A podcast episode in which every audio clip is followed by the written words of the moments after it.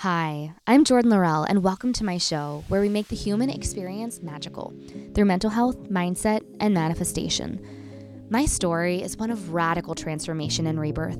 From depressed, disempowered, and dependent to flourishing within an incredible life I've created, this podcast is me sharing my process of overcoming and creating a magical human experience to help support you as you do the same. Tune in every Monday to feel empowered through stories wisdom, and lots of super practical tips. Because I am proof you can change your entire life and manifest a life beyond your wildest dreams. Welcome to the Magical Human Experience Podcast. Welcome back to the podcast, friends. I hope you guys had a great weekend. I had a blast at my aunt's 76th birthday. Uh, she is honestly an icon and goals. I really respect her so much. Uh, she, and even my parents, to be honest as we have all grown and healed together.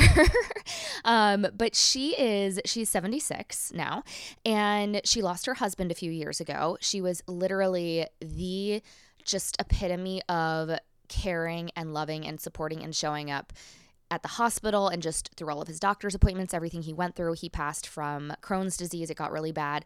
Um, but she was just, just went above and beyond. And then eventually put herself back out there by going to dances in the area. Her and my mom actually, fun fact, used to be incredible dancers, ballroom dancers. They would be up in New York all weekend and just, yeah, it I, the stories sound so just fun and exciting and i kind of wish i could have been there to just like see them back then but uh, she is just so fun. She's always finding things to smile about and laugh about. And I just respected that she decided to put herself back out there. And she actually has a great boyfriend now. They go out dancing all the time, um, oftentimes with my parents. And just the amount of fun that they have in their 70s, I just, I hope that I am that excited and loving life when I am in my 70s, still getting out there and just creating fun and adventure for myself and really enjoying myself. And, um, you know, especially my parents, their dedication in their marriage has been really, really just inspirational to see as well. Um, and my aunt putting herself back out there at 70, 75, I guess she was when she put herself 74, 75, somewhere in there. Um, so yeah, she is so fun. And it's always, it's always really powerful, I find, to spend time with older people. It's something I wasn't really doing much until coming back to the area and spending a lot of time with my aunt and her boyfriend and my parents and um, some of their friends. And it's it's really nice to see or just to hear the perspective of people who have been here for a long time and gone through all of the different phases of life, you know, getting married, having kids, um, growing old, going through menopause. Like, it's just, I don't know, I think it just adds a lot of perspective and it's really helped me to just have a bit of a maybe more well rounded perspective on certain things and to just think differently than people my age are oftentimes thinking about things. So, I'm trying to do more of that. And I've honestly been just so grateful for this season. I obviously was not expecting to be home this long on the East Coast, but I am really grateful. It was definitely meant to happen for a reason. And I know I shared in, in recent episodes that my family and I have gone to therapy together and our relationship has gotten really great. My mom and I were able to have such a great girls' trip to Miami because of that. And yeah, I'm just, I'm so grateful. Uh, which, fun fact, by the way, I am headed back down to Miami in February to look at apartments and areas. Definitely, you know, wanting to feel this move out and make sure it's definitely the right next move for me. But I was really excited. I manifested another partnership for uh, staying down there. And I'm just, I'm so excited, obviously, to get out of the cold, but especially to, to just get to kind of explore more and take more inspired action towards this next move that feels just exciting exciting and right for me. So stay tuned for more Miami content. I know you guys loved the Miami content, and I was surprised how many of you guys really enjoyed the recommendations I gave for where my mom and I went to eat and went to drink. I'm asking her to come with to come back with me on this next trip for at least part of it. So I'm sure there will be lots more fun adventures and uh, delicious dining experiences to share with you guys. So stay tuned for that. But speaking of Miami, our guest today is actually from Miami. I was sad that I found out literally the day after we recorded in December that I booked a partnership in Miami and I was going to be there like two weeks later. So we could have recorded in person, but I still am so excited for you guys to hear this conversation. It is so good. It's packed with so many amazing takeaways. Uh, before I dive into that, let me tell you who our guest is. Our guest is Case Kenny, which you might have seen his quote posts floating around Instagram. He's had quite a few go viral, and they're just so shareable because they really just uplift you. I think that's the best word I could come up with when I was thinking, like, how do I describe these? They're so uplifting. They either are reminding you of how far you've come, of how you deserve good people and good things in life, of the fact that it's okay to be different, it's okay to be weird, and most of all, it's okay to be yourself. In fact, it's so important to be yourself. And we go into that in the episode a little bit, just the importance of being authentic and then creating a life that is aligned with your authentic self, which you guys know I can't stop talking about because it is so life changing and just so important and powerful, especially for manifesting, manifesting well, manifesting good things, manifesting what you want. But he, so in addition to this amazing Instagram account where he is just sharing very powerful, positive, uplifting content, he also has a well known podcast that he's had for quite a few years now. He's been a guest on major podcasts. He has a book out called That's Bold of You. And he also has journals to help you be mindful and work on practicing mindfulness. And that's kind of the topic of today's conversation. We dive into what is mindfulness? Why is it so important? How is it actually powerful in our lives and with manifestation? How to be more mindful and to connect more with yourself, the point of mindfulness. And Case also just shares so many helpful things. He shares how he gets himself to work with himself and overcome the uncomfortable emotions that stand in the way of us doing the things that we know are going to get us closer to the things we want in life, but often hold us back. Why it's so important to be honest with ourselves and others, and how you always are so served when you do that. He has a really cool phrase that he shares in the episode that I was just like, yes, it's so true the five to one ratio that he ties into his relationship with himself, the benefit of working with yourself, which you know I go on and on about as well. There was just so much alignment in the conversation, but just so many really great takeaways. And I just, I think you guys are going to love it and get so much out of it. So without chatting anymore, I hope you guys enjoy and let's dive into the episode. Hi, Case. Welcome to the podcast. Hi. Thanks for having me. Yeah, I am so excited to dive into today's conversation. I really, really resonated with your content when I actually had some people send me because you make these super shareable, um, I guess, are they called memes? Memes, quotes, internet content. Uh, who knows at this point? yeah, very repostable word posts, yes. maybe is a, a different way. There you to, go to put them. Um, but I really resonated um, with just you know how your your purpose kind of online or your mission seems to be supporting people's mental health, helping them cultivate a positive mindset, build a healthy and loving relationship with themselves, kind of the fundamentals of what we need to be happy, thriving individuals. Uh, which for me you know, I also kind of consider these things the building blocks of personal power, uh, which is really the foundation of being a powerful manifester, which is like a huge part of what I talk about, especially on the podcast. Because you can do you can do the vision boarding and like the feeling the feelings of what you want, but for me, what's been more powerful is really having like my default vibration be really high which has stemmed from a healthy mindset and relationship with myself. Honestly, I feel like kind of the best gift and manifestation that I've gotten from doing this work is really feeling just amazing a lot of the time, which has been really, really powerful for somebody who I used to be just very broken, very anxious, very depressed. And yeah, for me, I know it was like a a journey, quite a journey to get here. And just seeing you, your success, uh, but more importantly, your work and your impact, I was like, there's probably a really good story that's going to be inspiring, encouraging, empowering. Uh, so I'd, I'd, love for you to dive into that and kind of take us back to who you were before all of this um, and kind of what led you into what you're doing now. For sure. Yeah. I, I'll make it pretty short because I, I, could talk and talk and talk about it. So I'm 35 now. Um, previous life, I, I worked in advertising. I led a sales team. Now, you know, obviously I do this full time. Um, but really, you know, my foray into wellness, into self help, into mental health, into mindfulness, like it was never on on my vision board or goal list or anything like that. I never had any inclination to do anything like this. Um, I did want to write, I did want to be an author, but I had no inclination to to do wellness or self help or give advice. I still think it's funny, in fact. Um, really, what got me to this point, though, was you know at some point in my career in sales, um, you know, sales is this this thing where you know you've got to you've got to grind, you've got to be confident, you've got to execute, you've got to be a leader, you've got to do all these things.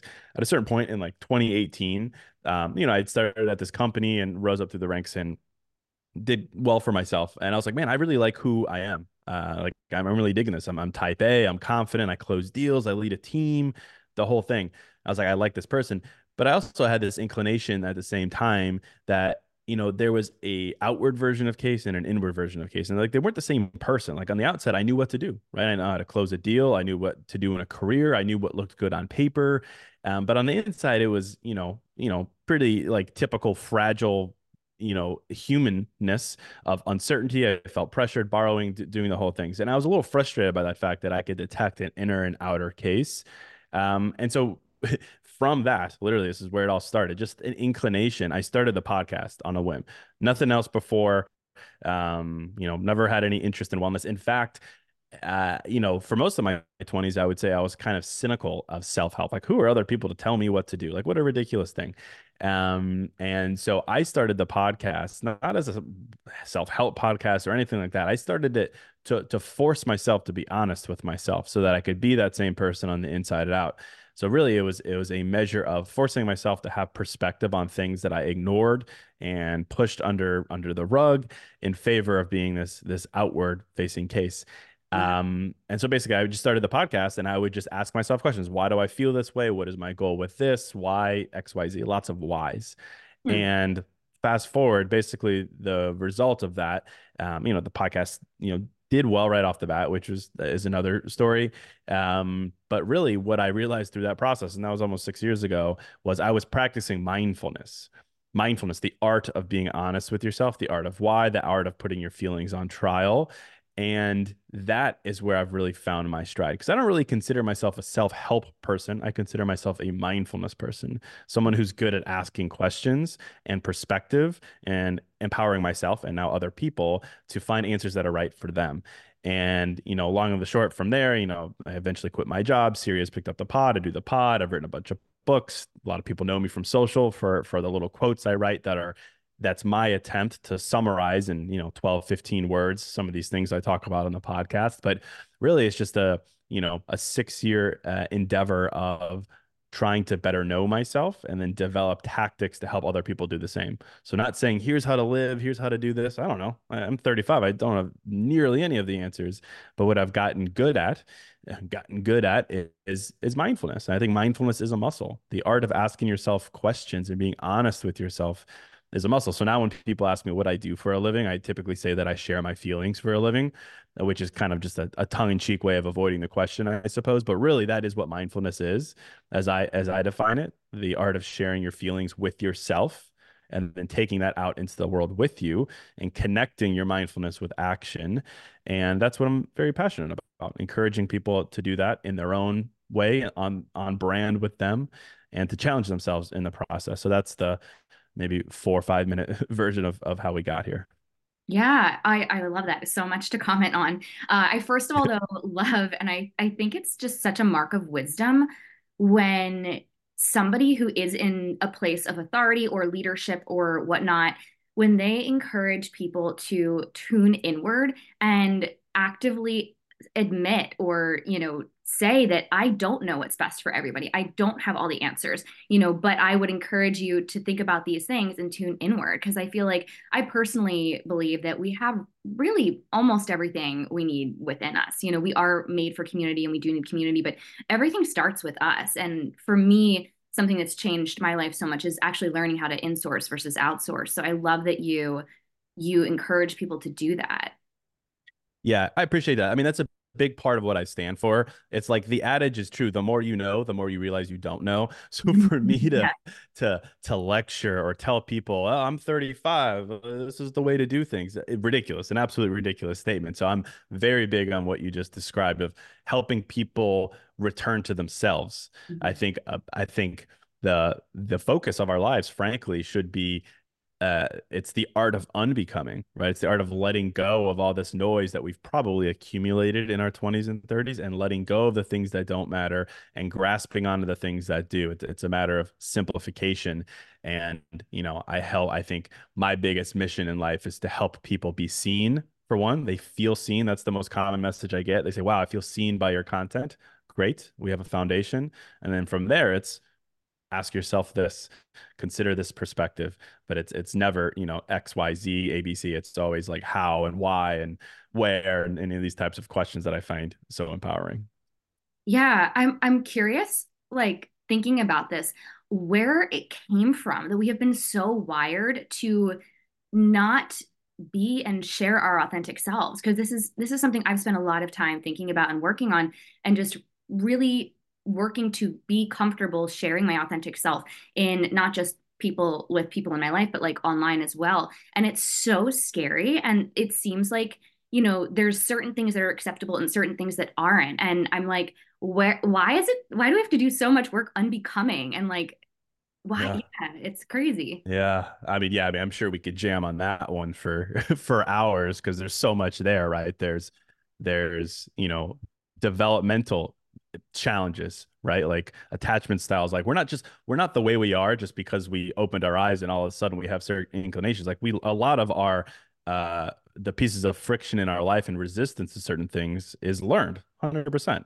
um, so a lot any therapist is going to help you go as far back as humanly possible to understand where these things came from. So there's there's developmental um, i think there's a lot of societal and you know social and social media uh, um, that really in you know entrench us in these things fear of judgment people pleasing all these things rushing i think is a big one um, all these things i think you put them together in a, in a smoothie and you drink it you, you kind of you get lost in the sauce of why we're doing what we're doing or why we're not doing what we're doing um, we're kind of all over the place certainly. So I, I really do believe in the power of of a less is more mentality towards you know being happy which is such a, a vague goal but we all want to be happy but i think we're all under this inclination all those things consider that the key to happiness is always some version of bigger or better mm-hmm. and while i would never dissuade someone from pursuing bigger and better um, i think that's fantastic I just have found that sometimes the path to bigger and better, or the path to something that is completely a different version of that, is different or simpler. Like I think a lot of, as humans, we always think bigger, better, whereas I, I think what we should be thinking of is bigger, better, but maybe different or maybe mm-hmm. simpler. Maybe it lies within that. So um, I, I I think a lot of you know my mindfulness practice is seeing how I can simplify life and not necessarily in a sense of like becoming minimalist or you know doing you know outrageous you know lifestyle changes but just in the sense of like where are we getting our information what are our influences who are we trying to please and narrowing that down to what really matters because that's the biggest question it's like what what matters in life if we could figure out that question everything we're describing here kind of takes care of itself and i think mindfulness as a tool helps mm-hmm. you get at an answer for you that says this is what matters and here's why and here's why my actions and my thoughts follow suit yeah because I, I think i think when you do get mindful you get to know yourself and for me personally i feel like a lot of freedom and peace and happiness have come from alignment and authenticity and you can't really be aligned to yourself if you don't know who you actually are I would say it's impossible. Yeah. yeah. It's, I, I don't think it's, it's humanly possible. Yeah. I mean, I, I think a lot about like, why aren't we honest with ourselves? Right. That's the, the foundation for being aligned for, for any, anything that would come from it. And all the things we just described are, are a reason I would say, but you know, I try to think about like, how can we incentivize people to, to be honest with themselves so that they could be honest with other people and, and round and round we go. It's like the, the the this is going to sound like such a boring simple answer but like being honest with yourself feels good it mm-hmm. feels good to be one person on the inside and outside what prevents us from doing that in reality because that's a theory thought is judgment from other people right Yeah. we we are we are debilitated by fear of judgment from others that is the main piece of friction i've found that Mhm. is the first hurdle to get over when it comes from I, yeah i'll be honest with myself but bringing that out into the real world is is a completely different um you know the story the the thing that i come back to a lot with mindfulness and and wellness and and everything is like my, my the version of mindfulness that i'm so drawn to is like it's a little aggressive like it's not like overly masculine but it it, requ- it's like it's not always about hand holding and, and sensitivity. That's a very big part of it of course. All- like i'm very sensitive and compassionate in that sense. But a lot of like the mindfulness that i gravitate towards is is purposed to incentivize you to take action to do things to shake things up to run through walls to do these things to be incentivized to do it from a wholesome place. Like the idea of like speaking up for instance is one that i really like talk a lot about which would be taking your inner honesty and bringing it out into the real world. It's like what what do you get from being honest with other people? And this is where we lose the plot all the time because this is where we start to talk ourselves out of being honest. Well you get one of two things when you're honest with someone else and it's guaranteed every single time. You either get what you want from that conversation or you get what you need from that conversation both of which always serve you. So get what you want would be hey here's how i feel. If we're talking about relationships for instance here's how i feel here's i want to have this conversation they're like oh my gosh i had no idea but thank you for bringing this up now we're on the same page fantastic get what you want or you get what you need they say you know thanks a lot but I, i'm not interested in what you're selling ouch, hurts, rejection, heartbreak, but you got what you need. You're no longer in a holding pattern. You're no longer chasing your tail. So every time for me in that, and we're talking tactical here about speaking your mind, for instance, but it's the same for being who you really are, dressing how you want, all these things. You always get what you want or get what you need, both of which always serve you. So like that's the kind of practical, logical mindfulness that I'm, you know, really drawn to. Yeah, I mean, self-love is like it's compassion, acceptance, and accountability. Like we're not here to it's not always about feeling good. Sometimes those things that we want do lie on the other side of discomfort or fear. Um, you know, uh, I'm curious to hear how you supported yourself in starting to do these uncomfortable things that you knew though were going to get you closer to what you wanted or what or give you what you needed. Yeah, yeah. Try to avoid the latter, but it's again for me. It was always about like how can I incentivize myself to do it. We're not stupid. Like we know that these are good things, right? We know that from day one, people have been telling us do this, do that. Like it's good to be honest with other people. Like the wrong ones will leave and the right ones will like we're, we're bought into the theory of it. We know these things are right. So it comes down to how can you incentivize yourself to push through the awkwardness, to push through the fear it's something I've I've been doing for a long time.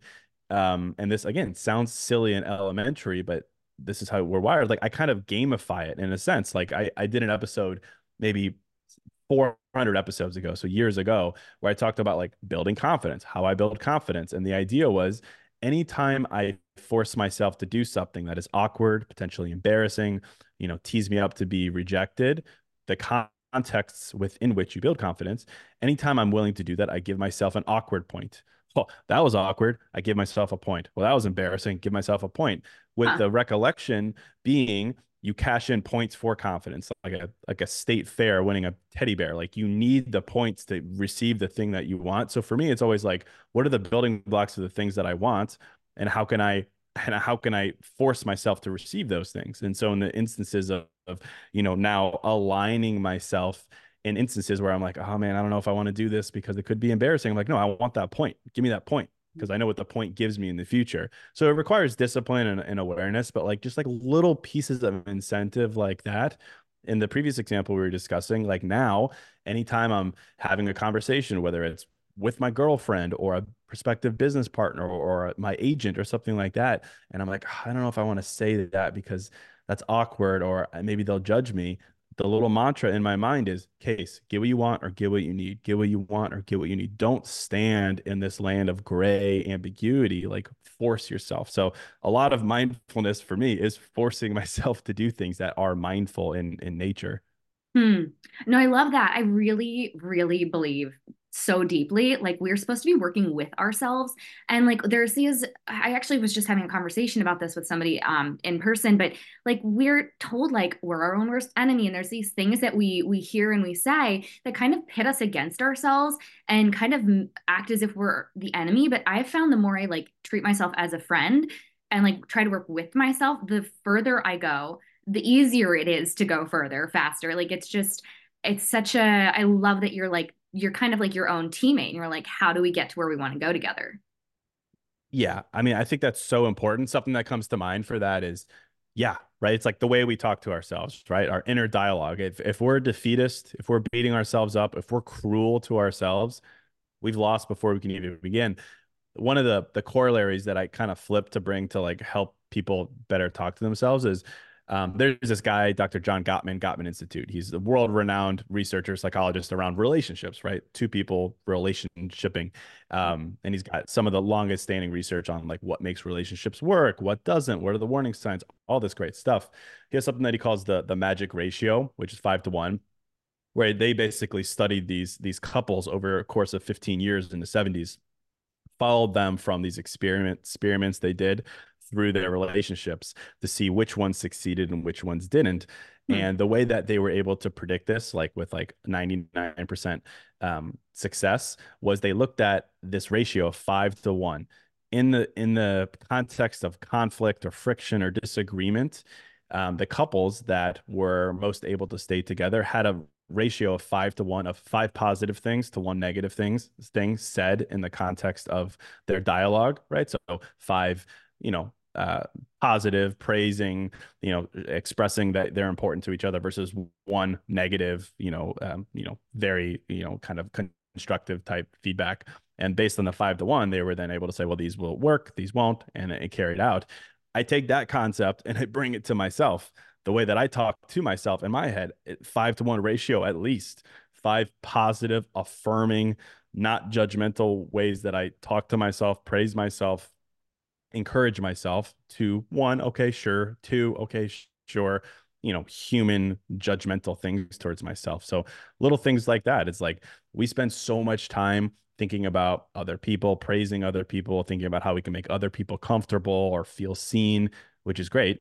I think that's a big purpose of life, but we forget ourselves. So I think it behooves us to take a five to one ratio, magic ratio, and, and put it in our own lives and just remind ourselves that we can't be second fiddle to other people like we we definitely can prioritize other people but if we're not being kind to ourselves in the process we've lost the plot entirely no, it's so true. It's it's so funny actually because I literally just was posting this on um, Instagram about how something that really helped me learn about how to have a relationship with myself was applying all this knowledge that I had like gathered uh, for how to have a healthy relationship. Um, I was going through a breakup uh, like two years ago, and it, I was just like desperate to fix it. And so I was studying all these things about relationships and how to fix things, how to work through things, how to fix codependency. And I started applying this stuff to my relationship with me. And it's just wild when you realize how you really like people people act like self-love you know it's talked about it's like you know glorified and all that but i don't think people understand that's what true self-love is. It's actually building an intimate healthy relationship with yourself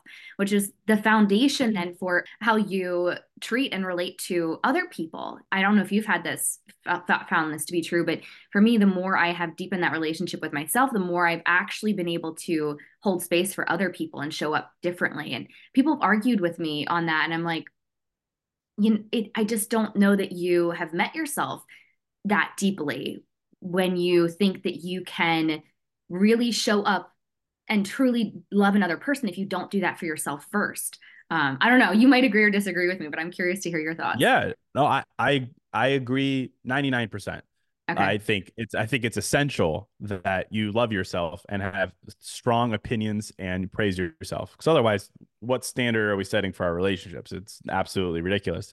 The the one percent where I, am not disagreeing. The one percent where I think we need to have um, some leniency because like uh, most of the advice around breakups, for instance, and you know getting back into the dating scene after you've been hurt, most of it says remove yourself. You don't need another person. Take all the time you need to love yourself, come back to yourself, find happiness within yourself. Mm-hmm. I say 99%, yes, I love it. Take literally as much time as you need. We're not rushing, we're not forming identities around our relationships. There is a 1% though that I come back to where I think a big part of the healing process and the big part of the self-love process requires you to opening yourself up to allow someone to love you. I think that's like the pivotal part of the process of loving yourself mm-hmm. is loving yourself so much that you allow yourself to let someone else love you. And I think mm-hmm. it requires a, a couple of things that prove self-love, which is vulnerability, openness, a willingness to be hurt because you know you got yourself if you do. But two, also there's something that I think could be life-changing about finding the right person who does love you fully and you can look to their example and say wow they they see all of me all of me and they still love me i see all of me yet i don't love me maybe this person's example can inspire me to love myself fully so i think there's a lot there of course but mm-hmm. I, I, think sometimes I, I see a lot of the you know it's kind of in vogue, right? The savage dating advice. Like, screw them. Like, you're going to go travel the world forever. You're going to be the hot aunt, single in your 40s, whatever. I, I, think it's a vibe, of course, for sure. But I think if we're getting real with ourselves, like real, real, uh, part of that process is humbling yourself again. And not in the sense of being like, all right, let's see what happens, but in the sense of, all right, let, let's let's see what happens because I can open myself up to be hurt again because I know I have myself.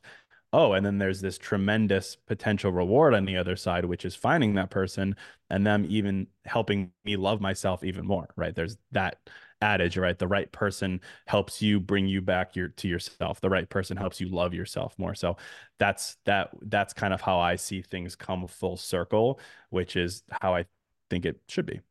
Yeah, no, no, it's so true. I think uh, the holistic psychologist was uh, she had a post that said uh, if a lot of the damage is done in relationship, then it makes sense that a lot of healing is also done in relationship. And I think, I guess, yeah, I didn't mean to to say that it's like you can't like you need to be completely isolated and, and have your relationship with yourself like completely solid before you engage with others i think at least just from my experience there's so much emphasis on your relationship with other people and internal and mm. external kind of focus on that uh, and none on yourself and I just, for me, actually investing in building that deep, intimate, healthy relationship with myself like teaching myself I had my own back, that has just really helped my other relationships. But you're so right. Like I've experienced so much healing in relationship. People showing me what patience looks like. People showing me what love and trust looks like. Um, seeing seeing qualities in me that I was struggling to see in myself. Um, so you're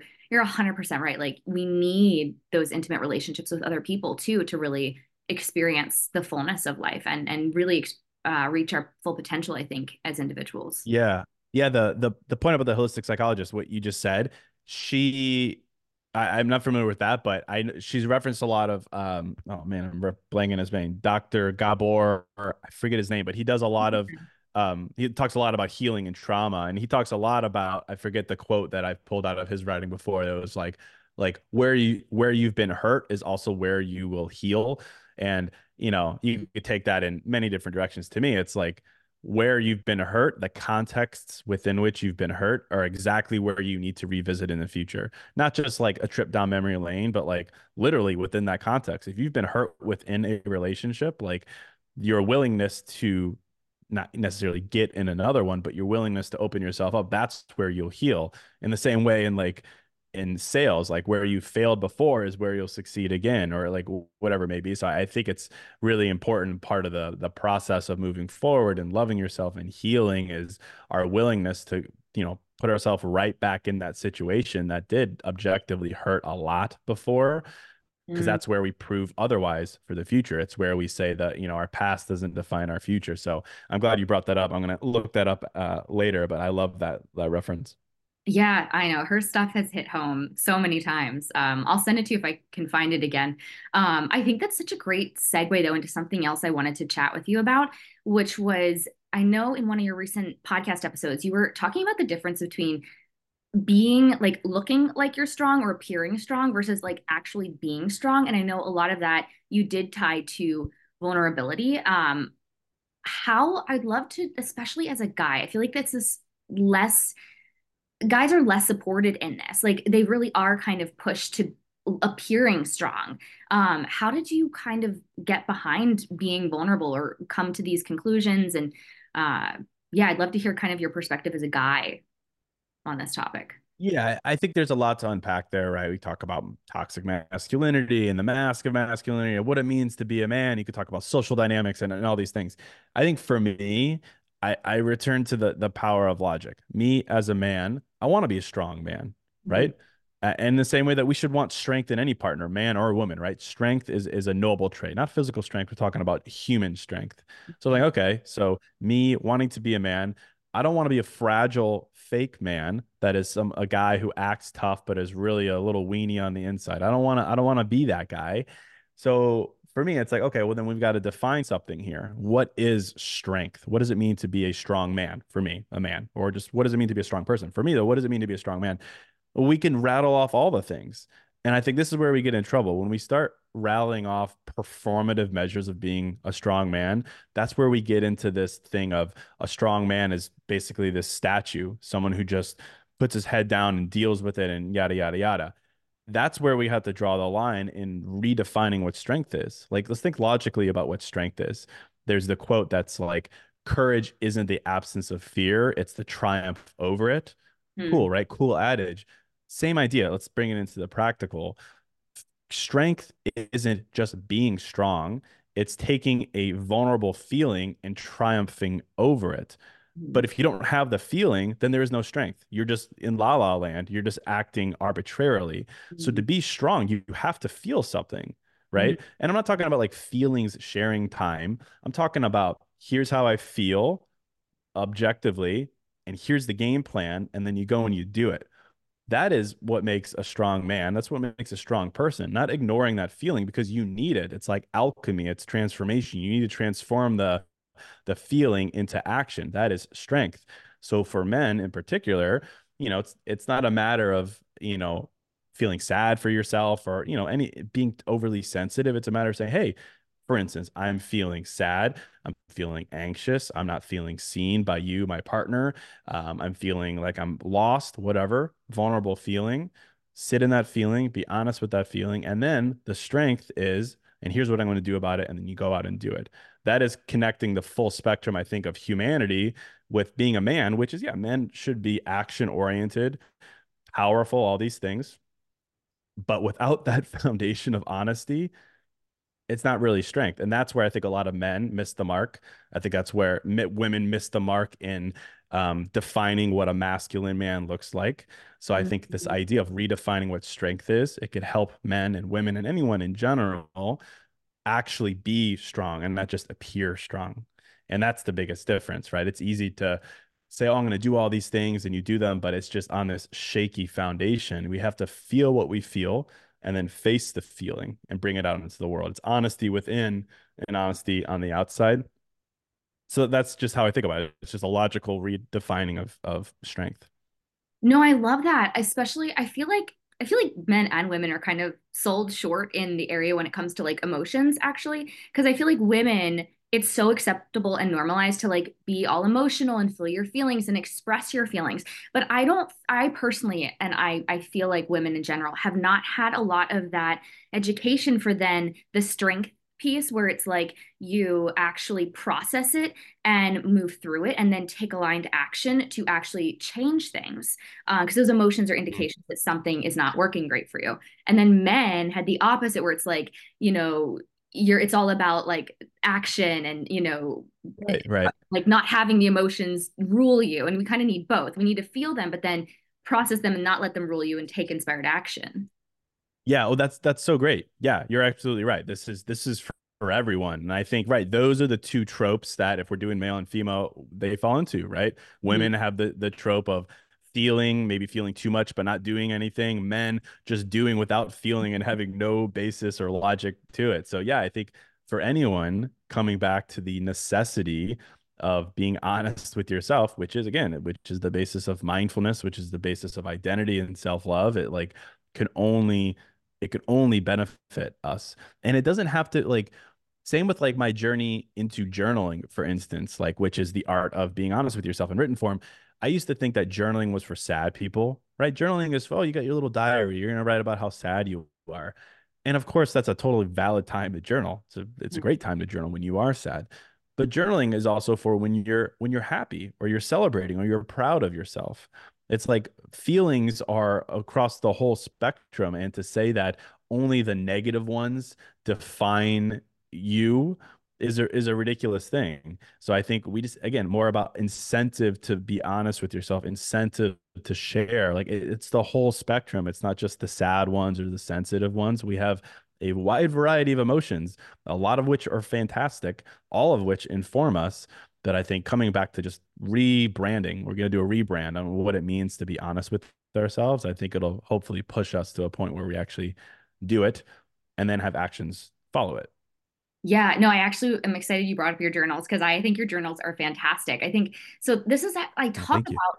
Yeah, yeah. Um, they like this is this is kind of emotional availability and emotional resilience is something that I, I coach on and, and talk about a lot. But I a lot of people don't realize like that the dealing with uncomfortable emotions comes from you have to like actually get them out. And i think your journals do such a fantastic job with the prompts. Uh just i was looking through some of them and i was like oh my goodness like this they're it's fantastic for actually like helping somebody who doesn't know where to start how to start building this intimacy and like actually get out all this stuff going on inside of them. And i also love that it's it's about it's about the full spectrum. Like you're not just wanting to know the happy parts of another person hopefully and you're probably not wanting to just know all of the sad or the struggles you know sad parts or struggles of another person. You want to know the full spectrum when you really want to get to know somebody and i feel like you do such a great job with that in your journals. Do you want to kind of go through because you have six of them do you want to kind of break down what like each one does? And and also i would love to know like how you just came up with like some of these prompts? Was it just from your relationship with you and the work you did with yourself?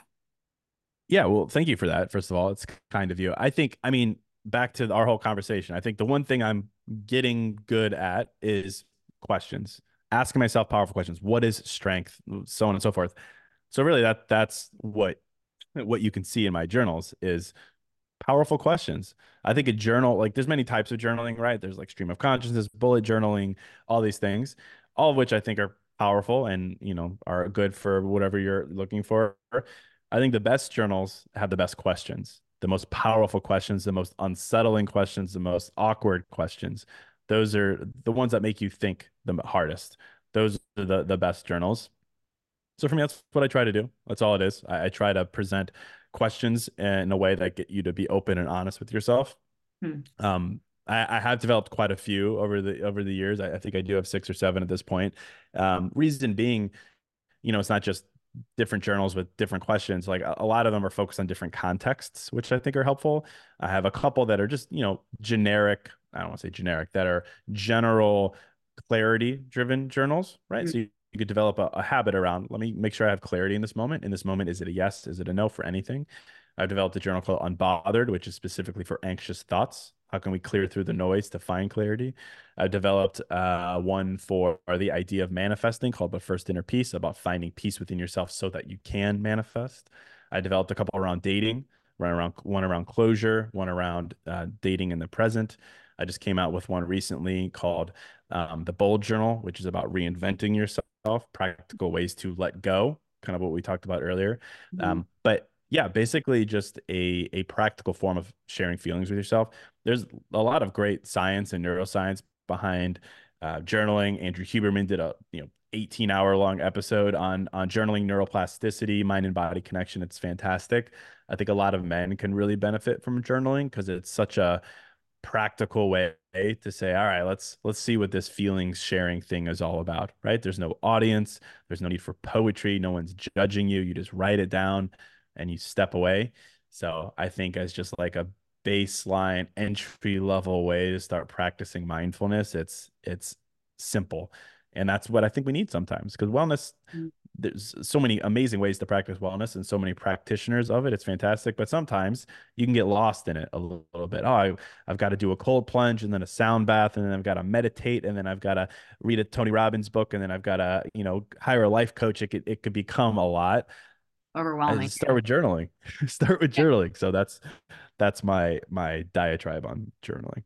Well, that's that's how you build any relationship with anybody else, right? You sit down and you talk like you get to know the person. And it's like it's the literal, it's so simple, but like that's how you build a relationship with yourself. Um, yeah, imagine that. Yeah, crazy thought. Right? Yeah, right. Do it, do it with yourself. Yeah, exactly. Yeah, things are so much simpler than we make them out to be a lot of the time. Yes, yes, yes. To the whole theme here, I think I think our purpose in life is to simplify uh, the best we can.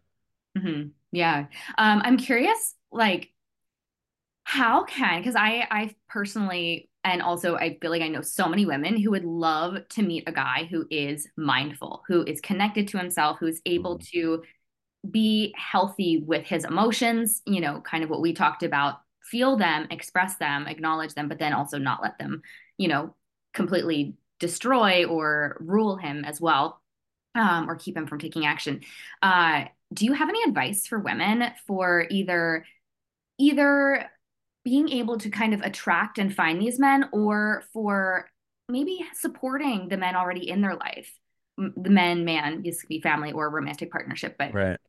you know, in kind of connecting more to their emotions and becoming more actually strong? Yeah, I mean, this, is the question I get a lot, which is like, where can we find men? Sometimes people say like me, which is a crazy thing. Like I, I, lead these sessions and I'll talk about these things, and they'll be like, "Where can we find men who are doing these things like like you say you do?" Case right? Where can we find men who do the things that you're describing? But and of course, that. I don't receive that. Oh, I, will take it. You know, I'm a work in progress, of course, but I, I appreciate it. I, I do genu- genuinely try to lead by example. But I would say when I hear that question, I don't know. I don't really know, to be honest. Like tactically, like where can you find open, honest, emotional men? The answer would be everywhere. Of course, these these men are everywhere. Um, but they're also every other one is the closed off, particular, you know, the the off brand type. So I think to answer your question, it would be more of like, you know, how can you how can you like spot that you know you you find a man who has the is on that emotional journey to bettering understanding himself right? Not is there completely because that's maybe a yeah. little off base of an expectation but who is doing the work? I think just on the spot here thinking out loud i think a good way to like judge a man's capacity for this and their eagerness to do it because someone could say one thing and then do another like where are they actually on their journey? I think a good corollary would be like, how do they react to your emotional honesty? I think that that's mm-hmm. like a good a good gauge because someone who like if I tell you that I'm feeling sensitive or anxious or you know really down on myself and you dismiss it that's that's a pretty interesting way to understand how they also react to their own feelings. Just as a corollary here we're just, we're just trying to react to things. So like that's one as well. Like how do they react to your feelings? Well it's probably an indication of how they react to their own. So start there. At least you can give something and get a, a feedback loop going of course um, you know, the second would be conversation. Like there's all kinds of questions that I encourage people to ask in, in dating and whatnot, but people could say one thing and do another. Um, but I think someone who's comfortable with your emotions and your honesty, it's a good indication that they're hopefully open and honest and comfortable with their own. So maybe maybe use that as as a lens, not necessarily encouraging you to just emotion dump on someone and, and seeing, yeah. seeing what happens just back up a truck of emotions. Um, but i think yeah maybe that's a, a, practical way to maybe get closer to finding you know a guy who's on this on this type of journey. I love that yeah and even just how they maybe even talk about self-help or uh, people who are going through yeah. hard times or stuff in general. That's so that's, that's so great yeah. Yeah simple simple stuff right? How do they how do they talk about tough mm-hmm. topics? How do they talk about emotionally driven topics? Do they make fun of it and talk about fantasy football instead? Like, let's just look at the the simple things we can. That's good.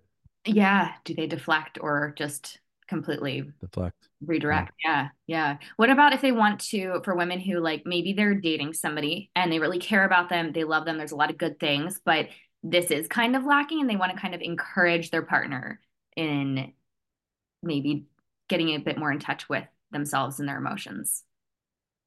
Yeah. Well, I mean, I think I, I, men, women, we're all fragile creatures, right? Some of us are triggered by criticism. I don't take criticism very well.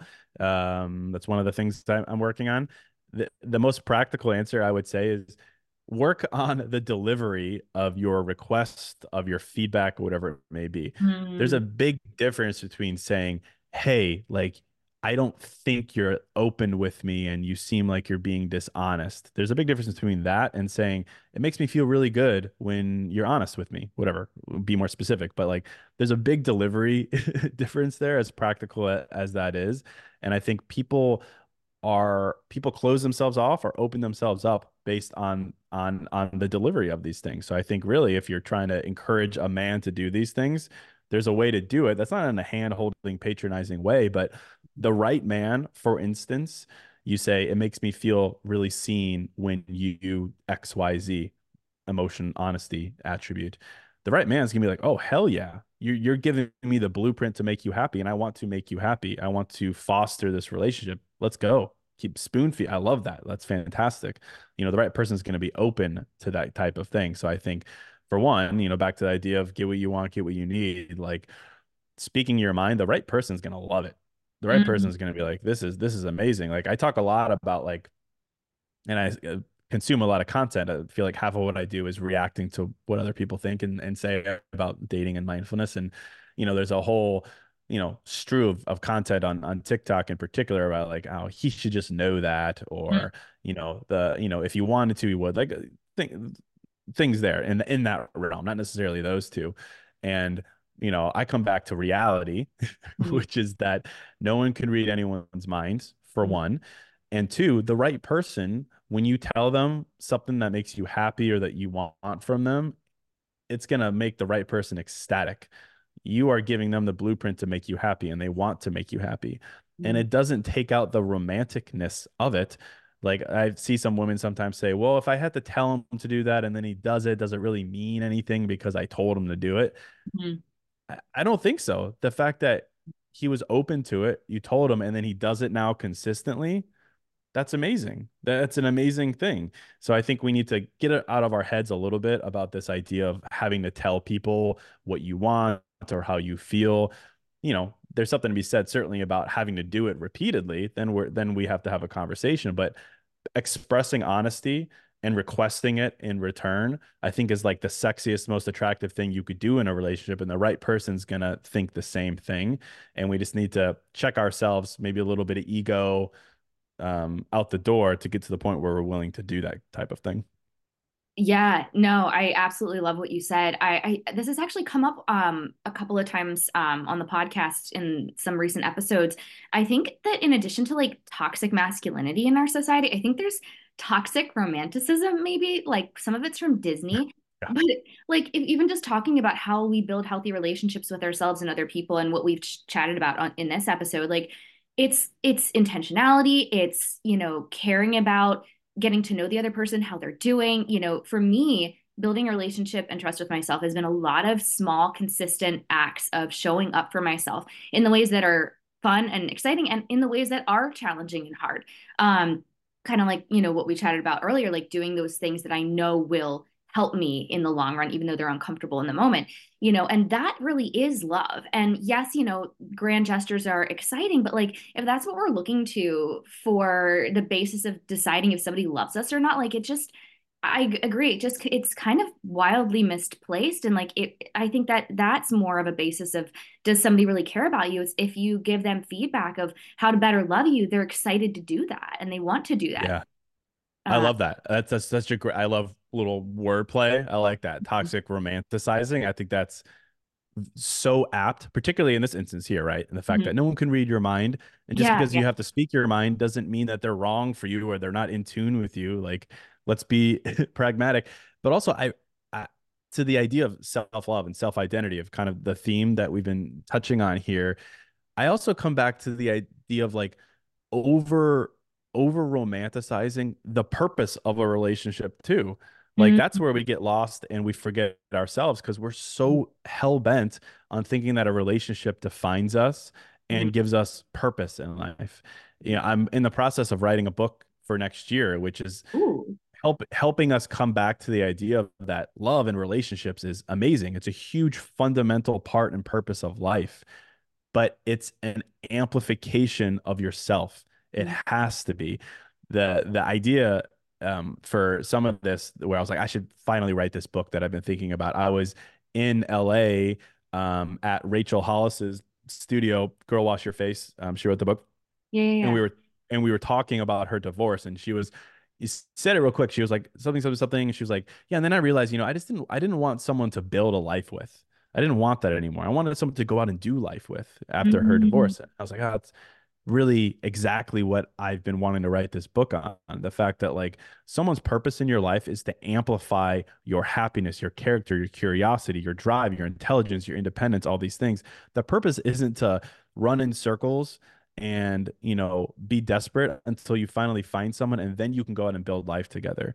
This whole whole idea even that phrase like i want to build a life together i think is a little you know it's a fine phrase of course we're not going to dissect it too much but i think it puts too much unfair pressure on the purpose of a relationship that until you find someone you're not building life which is you know it doesn't give us any credit for what we're capable of doing on our own. The purpose is to go out and do life together to take both of everything you've done so far and combine it and amplify it and bring it out into the world. Romanticize that for sure but don't romanticize to your to your topic here of romanticizing being incomplete without a partner or romanticizing that the right person will just be able to look at you and know exactly what you need.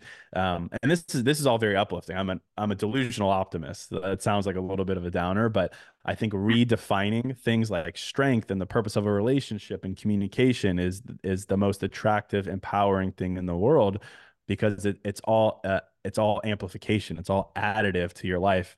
Not having it doesn't mean you're less you know having a conversation with a partner about what you need doesn't mean it's unhealthy right these are things that that um, I think just need a little bit of tweaking and will maybe come around to them a little bit better. Yeah, no, completely aligned. I I really am passionate about this stuff too because it's sad and it's so sad because it's a lie that I think women are sold a lot more than men. I grew up waiting for God and a man to save me. Like I literally was waiting for those things to kind of make my life complete and amazing. And it I finally realized and woke up was like I need to save myself. I need to go create a life that I am wildly passionate about and excited about and and and everything else should be a cherry on top. And I think you know, kind of what you're saying though, it's that need for other people to to complete you, to make your life feel exciting and amazing. It's cuz you're not connected to you. When you're connected to you, you you don't need it from somebody else. It's just an add-on. Um, and so I and I say that with so much love because I know, you know, when you're desperately searching for love, the last thing you want to hear is that you need to love yourself. You're like, go fuck right. off. Yeah, that's such a that's such a like a screw off. like that's such an annoying thing to hear, but it's so true. Yeah, well, yeah, and it's this lie that we're sold. I don't know if it's Disney, I don't know if it's religion, I don't know what it was, but it's like what we need. Well, it goes back to full circle what we were saying. Like what we need isn't outside of ourselves; it's inside. And you know, that's again why I was so excited about like everything that you're doing because it's encouraging people to connect to themselves, to get to know themselves, and like it's that that that self-love really that gives you all those things that you're looking for to save you outside of you and and changes that narrative. And then from that place you become really magnetic when you're you're already you have everything. You don't need anything. Yeah. Couldn't agree more. Again it starts with uh, redefining reinventing whatever reing we need. I think it, it really helps get back to the core of what is most important. And i think that the last thing i would say about you know, we talked about men, we talked about the purpose of a relationship. One of the things I'm I think about men a lot. Why I think for one, a lot of men screw relationships up is because a core component of being a man is being independent, right? Mm-hmm. It's a great quality. Um, a lot of men see a relationship and independence as mutually exclusive. They do not operate within the, the mm-hmm. same realm and women too. A lot of women, you know, uh, you know, don't want their independence threatened by a man, and they think they'll lose this, that, or the other. Right? We all are, we all have the fear of losing as independence. Hmm. Um, so I think a lot about independence as a core attribute of a relationship. And I come back to something called the dependency paradox, which is a, a you know observation in adolescence and, and child rearing that says that uh, parents, caregiver, and child the more dependent the child is on the caregiver, not codependent, but dependent in the sense of knowing that they're protected and cared for by this person, mm-hmm. the stronger that bond is between the child and the caregiver, the more independent the child is willing to be. The mm-hmm. more independent they are, the more willing they are to take a step and fall, run away, do do these things, right? That that is the dynamic that plays out in in childhood and, and adolescence. And I think about that same idea in a relationship. The more dependent you are on each other, talking about healthy dependence, the more loyal you are, open and honest, supportive you are of each other, the more independent you both should feel in the relationship.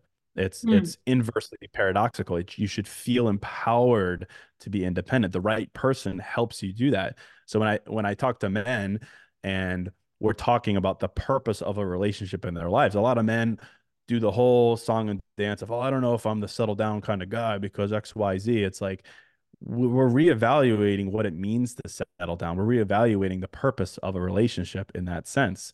It should it should amplify and it should add to your independence. And then women on the on the on the flip side, you know, a relationship's purpose is to amplify both of your independence. There's no there's no, you know, you know, constricting or holding back.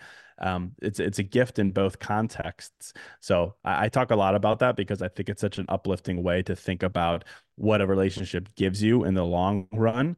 When in the effort of amplifying, it amplifies independence. And I think again, redefining that now can help give people you know a new lens through which to look at the health of their current relationship if they're not feeling that but also just in general like why why anyway. So just something to, to add there about independence. No I, I love that. That's really that's really deep um and beautiful. That's that is the goal. I love that you're just you're really helping redefine a lot of these narratives um, or rewrite these narratives redefine some of these terms like strength and masculinity and all that stuff. I think it's this is such important work because it's really helping it's helping people actually create lives and relationships that feel amazing. I think we were so focused on how things look um, a lot in in the past and in society and now we're really kind of coming home to this like how do we create lives and dynamics that feel good um, so I would love for you to share where can people find you? Where can maybe start off with Instagram and then your website? And then also where can they purchase if they want to get any of your books, any of your journals? Love for you to kind of, I'll have everything linked in the show notes, guys, but also if you're just listening and want to type it in. Cool. Well, thank you. Thank you for uh, giving me a platform to talk about things that make me excited and, and, redefining is, is a big part of it. Uh, yeah, it's case.kenny on Instagram. Everything's in my bio there, but um, journals and books, uh, newmindsetwhodis.com. They're also on Amazon. And then the podcast is the same name, New Mindset Who. And that's, of course, everywhere you listen to podcasts. Cool. Awesome. Well, thank you so much. This was really a great conversation, and I'm really grateful for what you're doing in the world. And I, I know a lot of other people are. Um, so thank you for your time. Well, likewise. Thank you. I appreciate it. Well, I hope you guys enjoyed this episode as much as I did. I so enjoyed this conversation with Case. I had takeaways and just left feeling very uplifted and inspired. So I hope you felt the same and also got a lot out of it. If you did and you are enjoying the podcast, I would love if you could leave a rating and review. It really helps in terms of growth and discoverability for us as podcasters. So if you feel so inclined, I would be so grateful. Also, if you are looking for support with some of the things that we talked about in this episode, especially I know we touched a lot on doing the hard things that get us what we want in life, such as being really honest with ourselves, being really honest with others, making change building a relationship with ourselves. These are things that I work on in my one on one coaching with my clients because all of these things really contribute to us being in our power, as I mentioned in the beginning of the episode. Personal power really comes from a foundation of being really good with yourself internally, having a strong relationship built on self trust, which includes knowing how to emotionally support yourself, being emotionally available to yourself, and ultimately building emotional resilience.